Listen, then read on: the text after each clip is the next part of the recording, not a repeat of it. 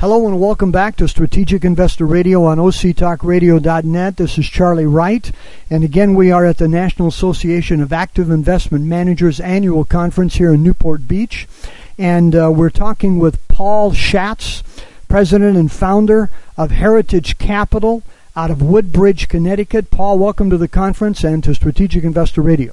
Thanks for having me. Good to see you.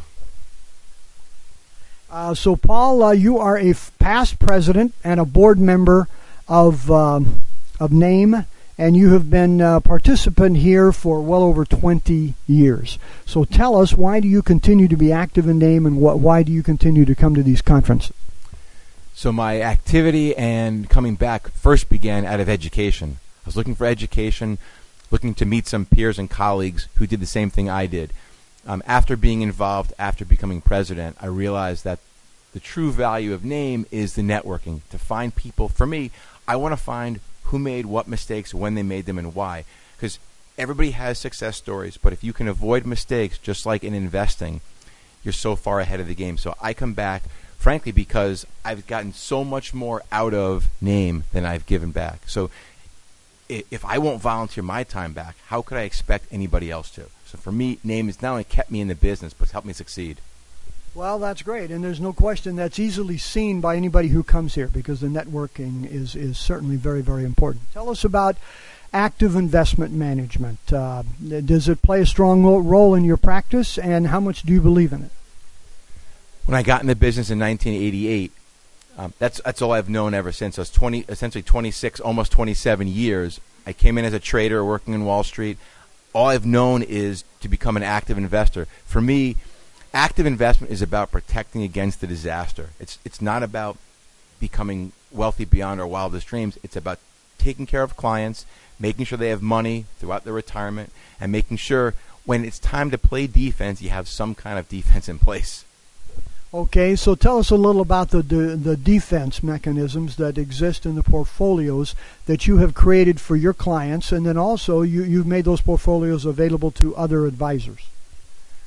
So we run 12 different strategies across the whole universe asset, asset wise, risk wise, trading wise, time horizon wise. Each strategy has its own defensive mechanism in place. Some are as simple as you buy something at X it declines a certain percent and you automatically get out. That's probably the easiest way to describe defense. Other strategies probably have a more complex system where um, the first bit of worry in the market sets off a chain reaction, and we would need a series of concerns before the portfolio began to get either liquidated cash or put a hedge in place. So I think it depends on the portfolio. You can't just have one tool to play defense. I mean, if you look at any really successful sports team, great defenses confuse offenses and they do a lot of different things and they evolve and they work within the whole game. Same thing in investing. Okay, so what what kind of uh, defenses do you find to be very appropriate other than just a, a stop loss?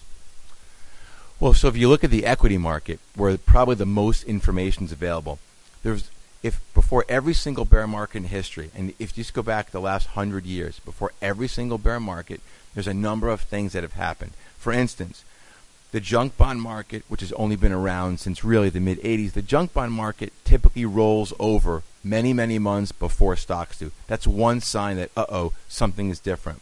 The New York Stock Exchange of advanced decline line, which just tells you the health of the market. Are the generals and the troops marching ahead into battle together? So when the advanced decline line peaks months before the market begins to peak, you know you've got a, a concern, a worry. When leadership, the most the healthiest markets have tech, essentially the semiconductors, the transportations, and the banks leading the way. Well, in 2006 and 7, the banks began to weaken long before the market did. It's another sign something's not right. So when you when you add all these things together and you put and you put them in the pie, you know, geez, everything was great for the last five years. It's not so great now. It's time to get your ears up that something is changing in the market.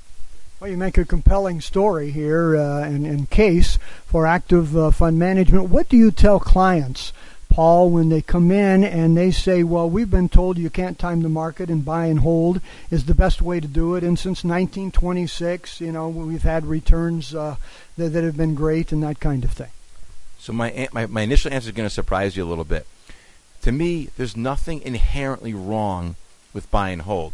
Over over any 100-year period, 80-year period, you're going to return somewhere between 8 and 9% including dividends. So buy and hold does work over the long term.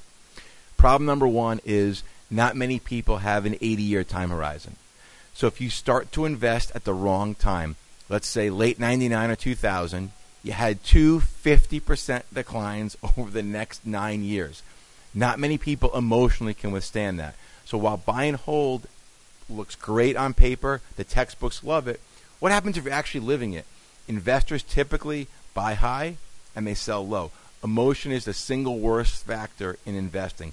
So while it makes sense to buy and hold intuitively, when it plays out on paper, the average investor makes the wrong decisions because they think with their heart, not with their brain, not with the facts at hand. Active management gives you ability to play defense active management is not a get rich quick scheme, but it's a plan, a well thought out plan that over time should help you succeed. And the key is the key is clients come to me because they want to know they're going to have enough money during retirement, not for the next year or two, but until they pass away and hopefully leave money to heirs. So the key there is if you're if you're buying and holding and you pass away and then the market drops 50%, your heirs just got a 50% discount on all their stuff. Well, Paul, thank you very much. Those were some, uh, again, very compelling uh, points here that you make. Uh, any final word on the importance or the value of NAAIM? I think if you're an active, if you're an active manager, if you're an active investment advisor out there, this is the premier group. It's the premier conference for active management, not only in the country but for my seat, the world. The education is great, but the networking opportunities are unparalleled anywhere. Well, Paul, thank you very much. Uh, these have been uh, words of wisdom here from Paul Schatz of Heritage Capital in Woodbridge, Connecticut, here at the NAAIM conference. I'm Charlie Wright, and uh, we'll be right back.